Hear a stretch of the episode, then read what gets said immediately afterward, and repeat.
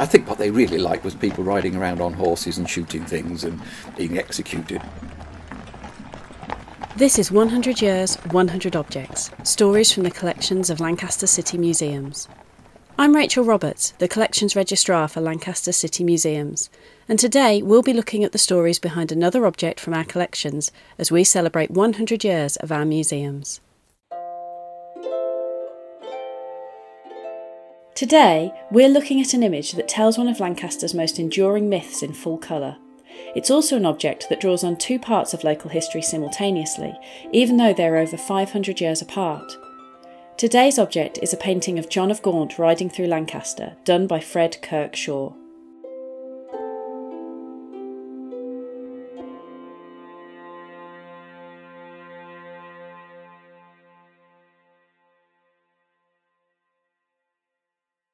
This painting is actually one of a series of similar images that Fred Kirk Shaw painted in 1913 for the Lancaster Historical Pageant. They're all the same size, roughly the same as an A4 piece of paper. This one shows John of Gaunt riding through Lancaster on a white horse and dressed in chainmail and red, blue, and gold livery.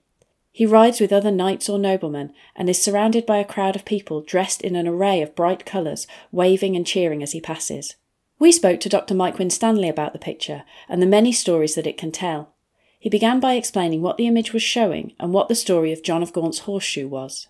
The scene shows John of Gaunt, or a portrayal of what John of Gaunt might have been like, but he looks remarkably like Alderman William Briggs, who played the part for this, and he's going past Horseshoe Corner, which is where Penny Street, Market Street, Cheapside, and St Nicholas Arcade all meet and his horse is allegedly shedding a shoe, and the person behind is running after him, trying to sort of point this out. And therefore, it's the origins of the view that John of Gaunt's horse shed a horseshoe when he was visiting Lancaster on one occasion, and ever since then they've been putting the horseshoe back in Horseshoe Corner. We asked Mike to tell us why this image was created and what the Lancaster pageant actually was. This image was created in 1913 as a group of six. It's the only paintings I know of by Fred Kirk Shaw because he worked otherwise in textile designs. Six images taken from the historical pageant of that year. They show variously the arrival of Agricola in Lancaster, King John presenting the charter. Uh, they all look like pictures I remember from Ladybird books when I was young, those sorts of things. There's one of the Pilgrimage of Grace and the dissolution of the monasteries.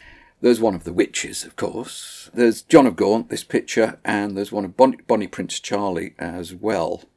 So it's portrayed as a watercolour, which you've got, but it's also then reproduced as a sort of postcard size, and it's sold as part of the programme for the pageant of 1913, which has a list of all the cast and some pictures of the people involved. In the Edwardian period, it became very fashionable to stage outdoor mass spectacles portraying the history of an area and its connections with national history if possible, to try and make it an important sort of educational tool as well, but also to celebrate the town. The first one was in Sherborne in 1905, and then there were ones in York and Dover and Colchester and Chester. Liverpool did one to celebrate its 700 years of the Charter in 1907. Lancaster was 1913, but in a way it was shamed into it by the fact that Halton just up the valley, put one on in 1912, which also had John of Gaunt in it. That was a, a big success, made a profit, and I think Lancaster felt if Halton could do it, they would have to do it. So they created a huge structure. It was all done voluntarily. There was no money from the council or arts heritage grants or anything like that. It was going to be a, a performance every day of the week for a whole week in August Bank Holiday Week. They needed a cast of about 1,800. They had to make all the costumes. They were made in what is now the City Museum by the Ladies' Committee. They made the props. They were done at the Storey Institute. They had a script written by a man called Halliwell Sutcliffe, who was a Yorkshire author, very prolific, now largely forgotten. He wrote the script. They produced a programme. They did this artwork, composed music, about to build a grandstand. They had to advertise, print all the tickets. It's an amazing sort of venture for a voluntary activity. And they had to have a pageant master who would direct it and that was the Reverend Harold Hastings. Can you think of a better name for a pageant master than Harold and Hastings? And he was the Reverend at Halton. and he'd been the pageant master then, so he was the obvious choice. And he bade Bonnie Prince Charlie, he grabbed that one. Then then they had a committee to decide what scenes should be shown. Well, they had to have John of Gaunt, Duke of Lancaster. They had to have him. They had to have something about the Romans. But what else? They left out the Civil War, because I don't think they were quite sure which side parliamentarians or royalists they should take. But after that, the dissolution of the monasteries, pilgrimage of grace, they very much sided with the old view of that rather than the new Reformation. They clearly liked Charles II, who passed through the town in 1651, and he's shown exactly as you imagine Charles II would be once he was monarch, but he'd only be a young man of about 20 then. He just passed through, but that will do. They had the Earls of Derby, the Earl of Derby, and the men of the Lune Valley going off to fight at Flodden Field, and they were all played by people from the Lune Valley and they had two on the Jacobites. They had to have the witches, of course, and of course they had to have King John's Charter. Although they weren't originally going to portray that, they were going to portray him coming to Lancaster in 1206, because he did visit, and receiving ambassadors from the French court and have homage from the King of Scotland, Alexander, till somebody pointed out in, in the press that um, Alexander wasn't King of Scots at the time, and there was no evidence that the French ambassadors ever came here. So they had to scrub that, so they threw in the charter instead. So they're basically celebrating key events in Lancaster's history, but stopping in 1745. There's nothing about the West Indies or industrialisation.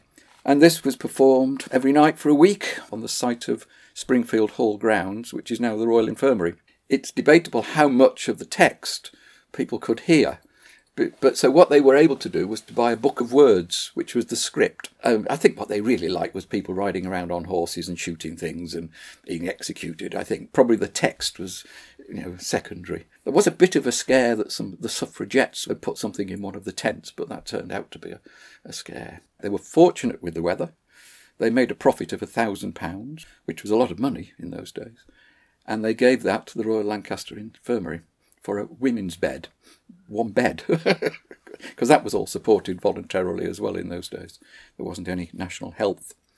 So it was viewed as a big success, I think, for Lancaster at that point. and two more pageants were done later in the century. Another outdoor one, with the Reverend Harold Hastings again involved, but that was over at Torrisholme Way. And then there was an indoor pageant in 1953 in the Ashton Hall, and that did come up to the 20th century. So it, it was part of a, a nationwide, well, international, because there were pageants in America, Canada, Australia, South Africa, pageantitis, somebody had called it. So Lancaster was part of that, and these little paintings were done to portray the key scenes as memento.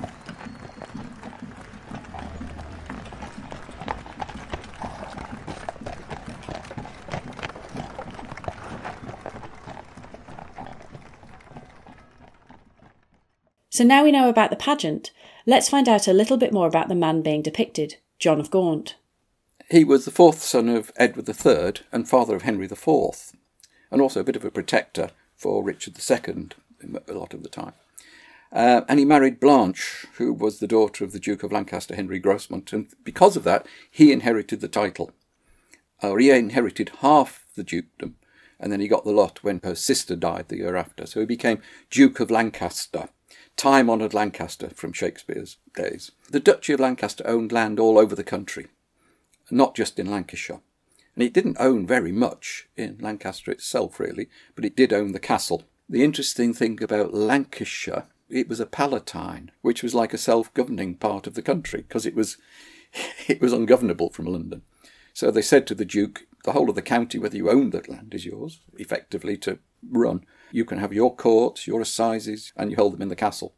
Therefore, he's always been associated, because of his title, with Lancaster. It was asked when they were putting the pageant together, the same man who queried about King John, he wrote to the press and said, Did John of Gaunt ever come to Lancaster? This caused a bit of a panic, because the stories were of John of Gaunt coming regularly to his favourite city, holding court and pageantry in the castle, all very grand, all very romantic, imagined. And they could find no documentary evidence themselves that he'd ever come. So they had to get the biographer to actually say, well, and this is the way it was phrased, he probably passed through the town in the 1380s, way after Blanche had died, although she's shown in the pageant. And he was probably here for more time in the 1390s, suppressing the rebellions in the north, which isn't quite what you'll get in the pageant.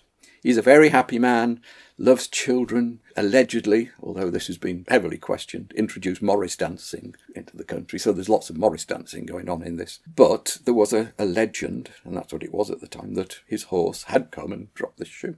And they could not put it in. Otherwise, all the locals would have objected. But there's absolutely no evidence that the horse dropped a shoe. But it's probably more likely the site of the horse market. The first references to it are the 1830s.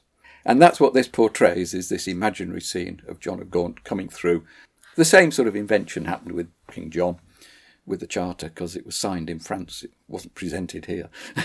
to finish off, Mike brought us back to the painting itself by telling us a little bit about the man who painted it. Fred Kirk Shaw was the designer for Storeys for table baize, and he worked for them, I think, all his life. So he came here as a young man in his early 20s, in the 1890s, and he trained initially at the Storey Institute and was a pupil there, and then spent his life working for Storeys and died in Scotforth in 1954, and I think he's buried up in Scotforth. He lived in Bowerham at the time that this painting was made, and that would be, he'd be about 40 then. So he was a key sort of figure into art and design within the Storeys, who were the major promoters of uh, the, the pageant Thank you so much for listening to this episode of 100 Years, 100 Objects. Don't forget to listen to our other episodes where we'll be discussing a range of topics from potsherds to postcards.